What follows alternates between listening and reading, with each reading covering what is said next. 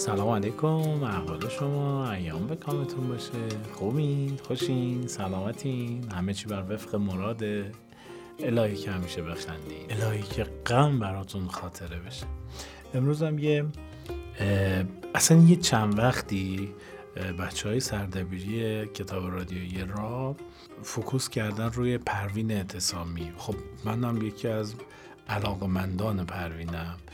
و واقعا با کتاب های پروین و با اشعار و قصایدش کیف می‌کنم منو. یکی دوتاشو انتخاب کردن خیلی بی نظیرن اینا. خیلی خوبن. البته من نباید تعریف کنم میگه مشکان است که خود ببوید نه آنکه عطار بگوید. ولی شما از من بپذیر. من سلیقم هست. من به دلیل اینکه اشعار پروین اشعار بسیار اجتماعی و در واقع انتقادی هستن خیلی دوستش دارم. امیدوارم شما دوست داشته باشیم. منم سعی می‌کنم یه جوری تعریف کنم که خیلی خراب نشه شعر پروین. یعنی دوستش داشته باشیم بعد از اینکه شنیدیم.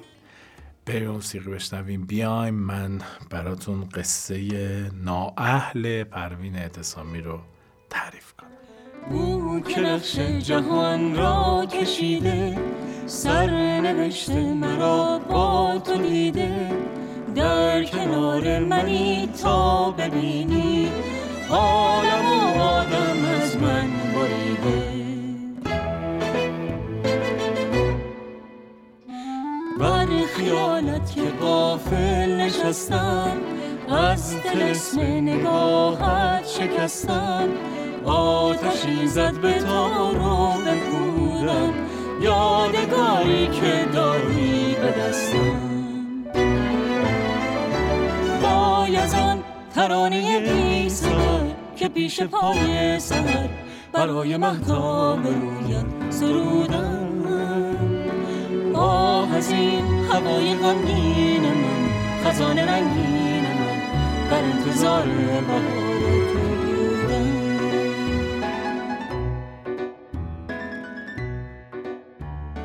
مصنوی نااهل یکی از اشعار بلند پروین اعتصامی در مورد یک حاکم خیلی از این تمثیل ها داره و یکی از اساتید فن مناظره در ادبیات فارسی هم پروین اعتصامی. اخیرا هم یعنی الان که داریم صحبت می‌کنیم یعنی در زمان ضبط این برنامه از پلتفرم نماوا داره یک سریالی پخش میشه به نام شبکه مخفی زنان که اونجا باران کوسری نقش پروین اعتصامی رو بازی می‌کنه. خیلی شبیه حالا من خیلی بازیش رو دوست نداشتم. بریم نااهل پروین اعتصامی رو با هم دیگه بخونیم که به نظر من یکی از شاهکارهای پروینه یکی بود یکی نبود. غیر خدا هیچکی نبود. مطلع این مصنوی اینه. قاضی بغداد شد بیمار سخت. خداییش این اتفاق تو بغداد افتاده و خدا رو شکر که در کشور ما نیست الحمدلله. تو بغداد افتاده. خب پروین اعتصامی اومده بهره گرفته دیگه از حکایت هایی که اطرافش بوده. کشورهای بغل کشورهای همسایه کشورهای غریبه اینها مثلا هر اوج و فرودی که داشتن رو اومده در واقع ازشون درس گرفته و تبدیل کرده به حکایت. اینجا ماجرای یک قاضی هست که در بغداد بوده. قاضی خوبی هم نبوده. خدا رو شکر ما نداریم. قاضی بغداد شد بیمار سخت. از ادالت خانه بیرون برد رخت. مریض شد. که آقا دیگه ما رو از این دادسرا ببرید خونه و بذارید ما یه چند وقتی بریم خونه نشین بشیم در بستر بیماری. تا شاید عافیت سراغمون بیاد. هفته ها در دام تب چون سید ماند محضرش خالی ز امر و زید ماند. مدعی دیگر نیامد بر درش. مدعی یعنی شاکی. ماند گردالود مهر و دفترش. دادخواه و مردم بیدادگر هر دو رو کردند بر جای دیگر. انگار که این شعبه تعطیل شده رفتن یه شعبه دیگه. این شاکی و متشاکی و متشاکی و انح و اینها همشون با هم دیگه رفتن. یه جای دیگه آن دکان اوجب شد بی مشتری. دیگری برداشت کار داوری. یه عنایتی هم پروین به قاضی کرده. یه دکان عجب داشت. مدتی قاضی ز کسب و کار ماند. آن متاع زرق بی بازار ماند. اصلا از اول تکلیف پروین با این قاضی روشن میگه یه آدم ریاکار سالوس زاهد پیشه ای که خب متکبرم بوده و به نظرم آدم حسابی نبوده. اینجوری داره توصیفش می‌کنه این آقای قاضی رو. مدتی قاضی ز کسب و کار ماندان متاع زرق بی بازار ماند. کس نمی آورد دیگر نامه ای بره قندی خروسی جامعی نیمه شب دیگر کسی بر در نبود. این رسم بوده قدیمه ها یعنی هر کسی که می‌رفته مثلا عدلیه یه چیزی هم برای قاضی میبرده به عنوان هبه. خب قاضی بوده دیگه بالاخره. می‌تونست حکم بده انگار که یه رشوه می‌دادن ولی مرسوم بوده. کس نمی آورد دیگر نامه‌ای بره قندی خروسی جامعی نیمه شب دیگر کسی بر در نبود. صحبتی از بدرهای زر نبود. از کسی دیگر نیامد پیش کشتی کسی براش چیزی نمی آورد. از میان برخواست صلح و کشمکش. دیگه اصلا رونقش افتاد. مثلا دیگه کسی نه دعوا می‌کرد نه های و هوی می‌کرد نه کسی خفت اون یکی رو می‌گرفت. نه میومد می‌گفت آقای قاضی مسئلتون اعتراض داره. از این حرفا دیگه اون حیاهوا از بین رفته. نمی‌دونم شما کسب و کارتون چیه که دارید میشنوید ولی وقتی که شما با یک جای پرهیاهو دارید کار می‌کنید درسته که شاید خسته کننده باشه در نگاه اول میگه ای بابا چقدر سر و صدا چقدر استرس چقدر فشار. ولی وقتی که اون کار تموم میشه فرداش دلتنگ اون استرس هاییم من یادم یه برنامه داشتیم مثلا ما یک سال و نیم او تو اوج جوانی تو 23 4 سالگی. یک سال و نیم هر روز ما برنامه داشتیم. وقتی برنامه تموم شد از فرداش دیگه نمی‌دونستیم چی کاره ایم. اصلا خب حالا ما چیکار کنیم؟ برای چی باید پاشیم بریم رادیو مثلا؟ یادش بخیر. اینم داره میگه که آقا اون رونق و اون شلوغی ها و اون استرس ها همه از بین رفت. یه قاضیه انگار که غریب موند. نیمه شب دیگر کسی بردر نبود صحبتی از بدرهای زر نبود. از کسی دیگر نیامد پیشکش از میان برخاست صلح و کشمکش. مانده بود از گردش دوران عقیم حرف قیم دعوی طفل یتیم. بر نمی آورد بزاز دقل تاقه کشمیری از زیر بغل. یعنی مثلا بزاز به پارچه فروش دیگه. می اومده یه تاقه کشمیری ما رفاقتی براتون آوردیم ما جناب قاضی ها. اصلا فکر نکنید که چشم داشتی داریم نه این هدیه است. داشتم می اومدم مثلا یه تاقه پارچه زربفت کشمیری براش آورده. داره رشوه میده. بعد میگه نه همینجوری هبه است. گفتیم دست خالی نیایم پیشتون. زرد گردن. آقا اینجاشو ببینید. ببین چقدر زیبا داره توصیف می‌کنه رشوه دادن و زردگر ننهاد مرد کم فروش زیر مسند تا شود قاضی خموش. چون همین نیروش کم شد ضعف بیش عاقبت روزی پسر را خواند پیش. دیگه دید آقا دیگه اصلا این تو سرپاینیه همینجوری داره بیماریش بیشتر میشه و ضعفش بیشتر میشه و دیگه هم مثلا دکترها جوابش کردن بچهش رو صدا می‌کنه. یه پسر پاشو بیا اینجا. حالا به پسرش داره توصیه می‌کنه. از این آقازاده ها که ما ندیدیم اطرافمون نداریم.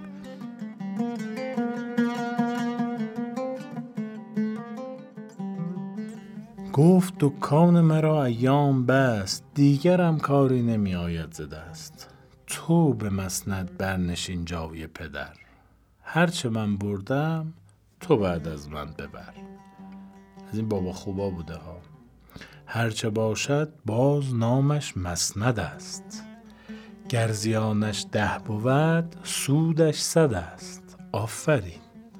آفرین.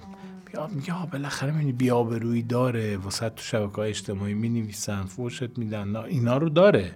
ولی بالاخره اینجا وزارت نمی‌دونم مسند وکالت ریاست مدیریت بالاخره هست دیگه. آقا از دست ندین.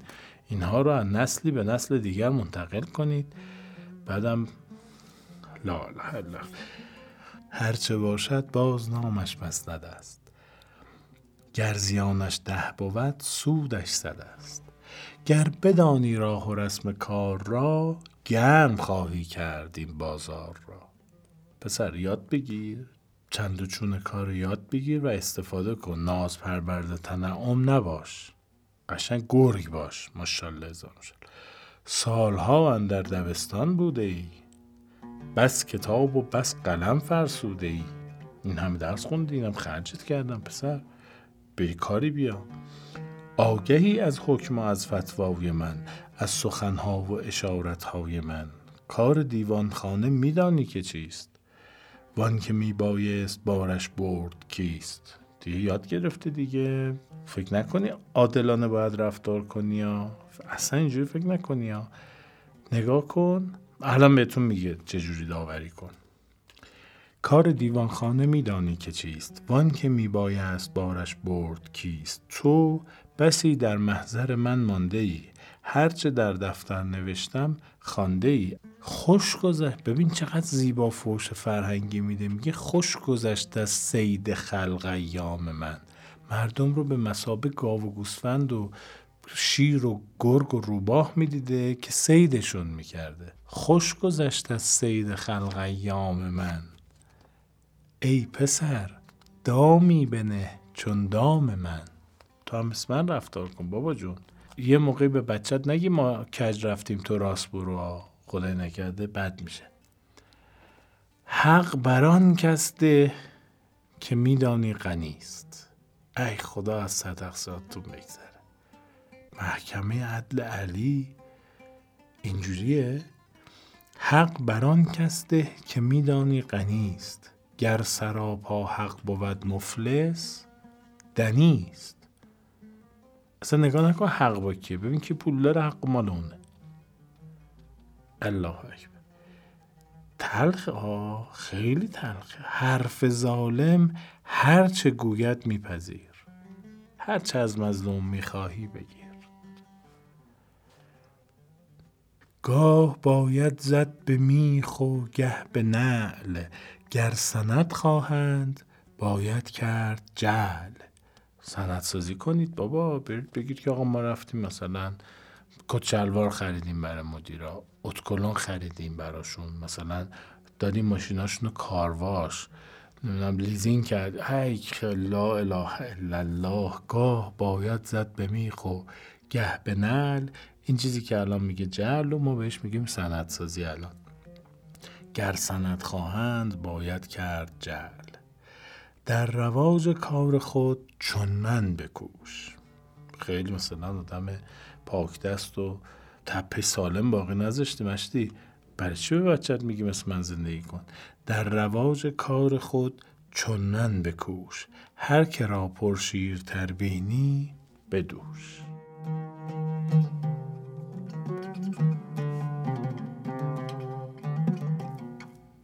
گفت آری داوری نیکو کنم.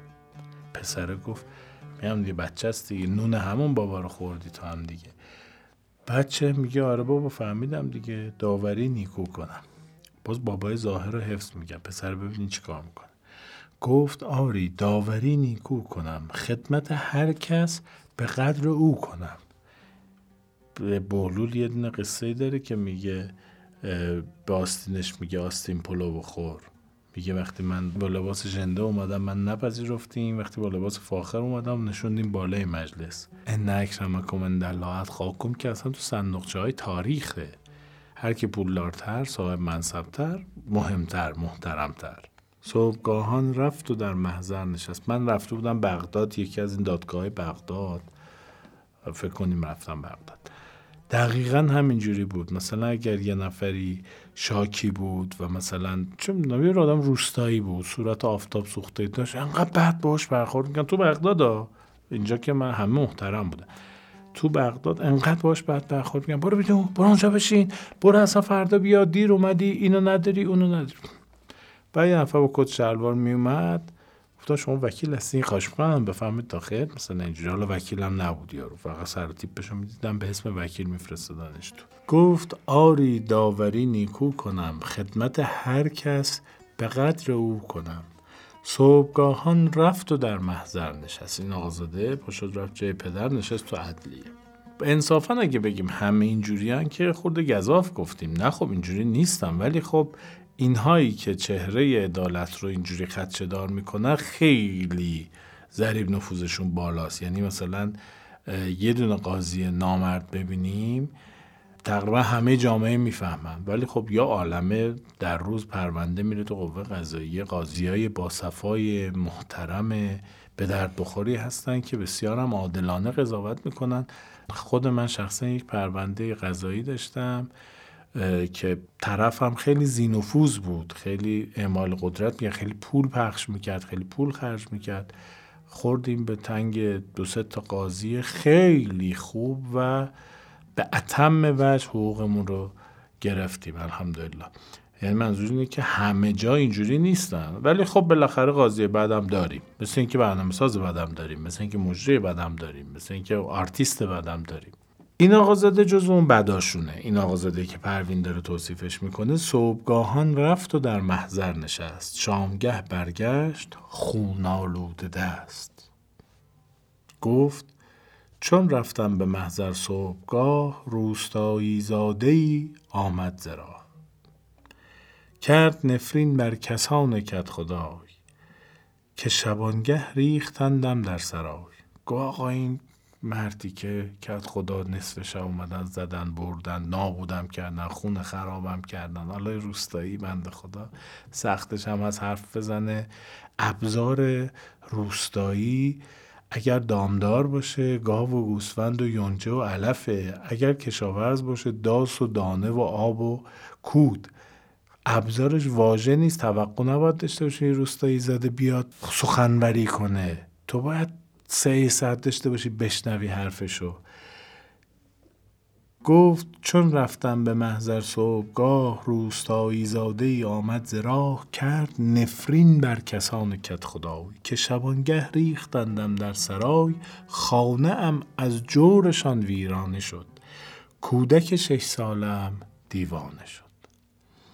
روغنم بردند و خرمن سوختند برم کشتند و بز بفروختند. خانه خرابش کردن دیگه. هرچی داشت و نداشت بردند و نابودش کردن. گر که این محضر برای داوری است دید باید کین چه ظلم و خودسری است. اومدم محکمه میگم آقا مگه مملکت قانون نداره؟ اینا چرا با من اینجوری کردن؟ زورشون زیاد بوده عده عده داشتن تشکیلات داشتن دم و دستگاه داشتن. تفنگ و بارود داشتن حق دارن به من ظلم کنن؟ آخه چه کاریه؟ چرا؟ به چه حقی؟ به ای زنبه؟ به کدامین گناه اومدین زندگی من نابود کردین؟ این روستایی زاده اومده به قاضی داره میگه. میگه پسر جان تو اومدی نشستی در محکمه؟ داد من رو بگیر. تو دادگستری؟ اینها ظلم کردن به من. پسره چی گفته؟ گفتم این فکر محال از سر بنه. داوریگر نیک خواهی زهر بده. روک برگشته گفته داشت پولشو بده بهت رأی بدم. حالا این بدبخت خونه خراب شده. زندگیش رفته. گفت دیناری مرا در کار نیست. پول ندارم آخه. گفتمش کمتر ز دینار نیست. قیمتم داره. مزندرم روشن کرده. دادش قیمت اینه. اصلا صد دینار باید بدی. حکم می‌خوای. من همین گفتم بده. او گفت نی او همین رفت و منش رفتم زپی روز اولم بوده بیکارم بوده. یارو برگشته گفته برو بابا خود تا میدن و مملکت تا ول کرده رفته این روستایی زاده این پسر بچه که جای باباش نشسته توی مسند قضاوت این دنبال این روستایی زاده رفته. ای گفت آقا پولشو بده ببینم. صد دینار به من بده من حکم به نفت بدم. گفت آقا نمی‌خوام حکمتم نمی‌خوام پولتم ندارم بدم. ولم کنین چه قضاوتیه. من همین گفتم بده او گفت نی. او همین رفت و منش رفتم ز پی. چون درشتی کرد با من کشتمش. اه. آقا یارو اومده پیشت. به عنوان دادگستر عدلگستر به جای اینکه حقشو بدی جونش گرفتی؟ چون درشتی کرد با من کشتمش قصه کوتاه گشت رو در هم مکش.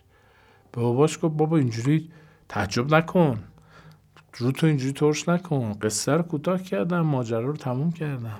گر تو می بودی به محضر جای من همچو من کوتاه نمی کردی سخن. تو می‌گفتی حالا برو فردا بیا یه ما دیگه بیا یه سال دیگه بیا. نوبت دادرسیتون افتاد برای شیش ماه دیگه. و از این بازی ها در می آوردی سرش. گر تو می بودی به محضر جای من همچو من کوتاه نمی کردی سخن. چون که زر می خواستی و زر نداشت گفته های او اثر دیگر نداشت. یعنی هر چی برات حرف می‌زد تو اصلا نمیشنیدیم. گفتی آقا فیش واریزی تو برد و بیار بعد اصلا راد میدم با هم حرف بزنیم. خیر سر میخواندی و دیوانش چون آدم اعتراضم داره می‌کنه عصبی هم میشه یه چیزی هم میگه بعد میگه صدا تو بیا پایین. گفت شما رو بیرون. بدن سوخته سر غازی داری داد می‌زنی. اینجوری هم برخورد می‌کردی باش. خیر سر میخواندی و دیوانش میفرستادی به زندان خانش زمین زدی حراست آقا بیا می‌گیری نشونه در داد میزن سر قاضی مملکت. داره داد ما اینجا نشستیم. بعید آبان ها. پرتش بیرون و بعد بدبخت بیچاره خدا نیاره. خیر سر میخواندی و دیوانش میفرستادی به زندان خانش تو به پنبه می‌بری سر ای پدر. من به تیغ این کار کردم مختصر. خیالتون راحت کردم. چیه بابا مردم میفرستیم برم بیان؟ یه سرش کردم قاله کندم. آنچنان کردم که تو می‌خواستی. تا همین رو می‌خواستی دیگه. فقط روشت این نبود. میبردی میآوردی شیش ماه پنج ماه اطاله دادرسی نمی‌دونم فلان. من همون کاری که تو آخرش خواستی بکنی اولش کردم. تو می‌خواستی جونش رو بگیری من زدم جونش رو گرفتم دیگه. تکلیف روشن شد. ببینین چه نتیجه گیری می‌کنه. تو یه بیت پروین نتیجه گیری می‌کنه جمع می‌کنه ماجرا رو. زرشناسان چون خدا نشناختند سنگشان هر جا که رفت انداختند بمیرید بمیرید در این عشق بمیرید. در این عشق چو مردید همه روح پذیرید بمیرید بمیرید و از این مرگ مترسید که از این خاک برایید سماوات بگیرید. بمیرید بمیرید و از این نفس ببرید که این نفس چو بند است و شما هم چو اسیرید. یکی تیشه بگیرید یه حفره زندان چو زندان بشکستید. همه شاه و امیرید. بمیرید. پیش شه زیبا. بر شاه چو مردید همه شاه و شهیرید بمیرید بمیرید و از این ابر برایید چو این ابر برایید همه بد روانیرید بمیرید بمیرید و از این مرگ مترسید. که از این خاک برایید سماوات بگیرید بمیرید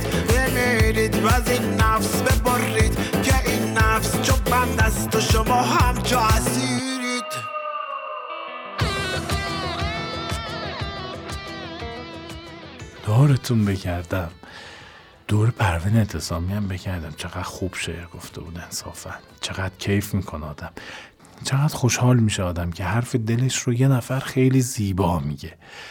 مثلا تو می‌خوای عاشقی کنی میری سعدی رو باز می‌کنی زیباترین معاشقه رو تو سعدی در میاری برای عشقت میفرستی. برای همین بهش میگن افسح المتکلمین. برای همین پروین اعتصامی ماندگاره.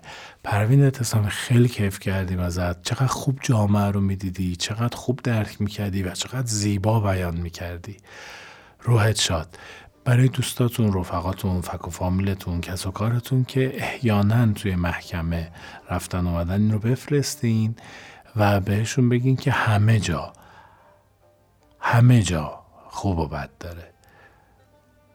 ایران و خارج ایران هم نداره همه جا خوب و بد داره.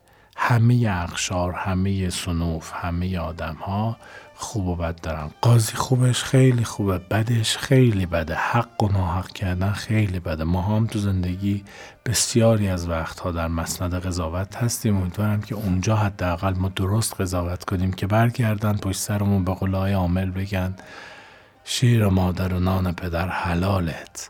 به قول صاحب اثر ظلم محال است به ظالم نرسد. دیر و زود داره دوست عزیز سوخت و سوز نداره. قربونتون برم. خدا نگهدار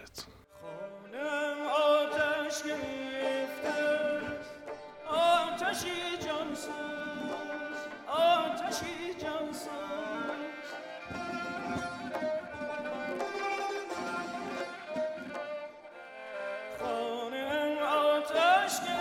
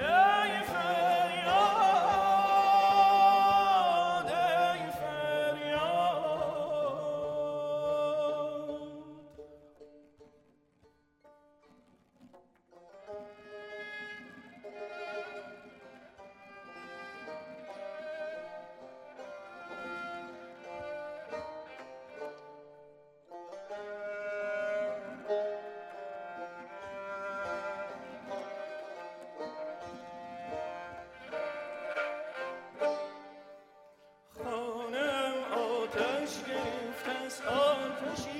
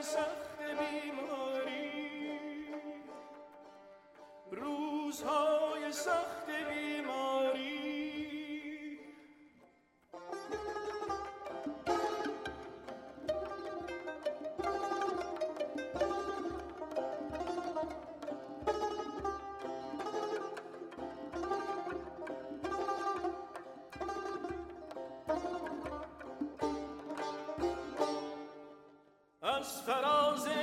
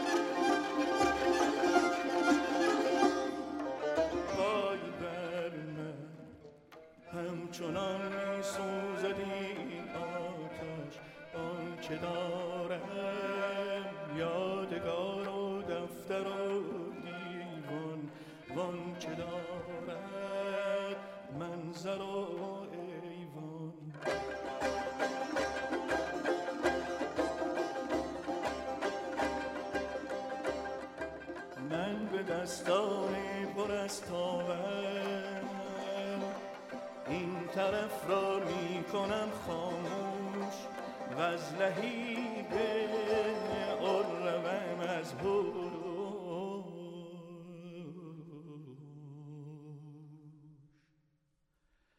زادگر سو شعل برخیزد به گردش تا سهرگاهان که می‌داند که بوده من شود نابود.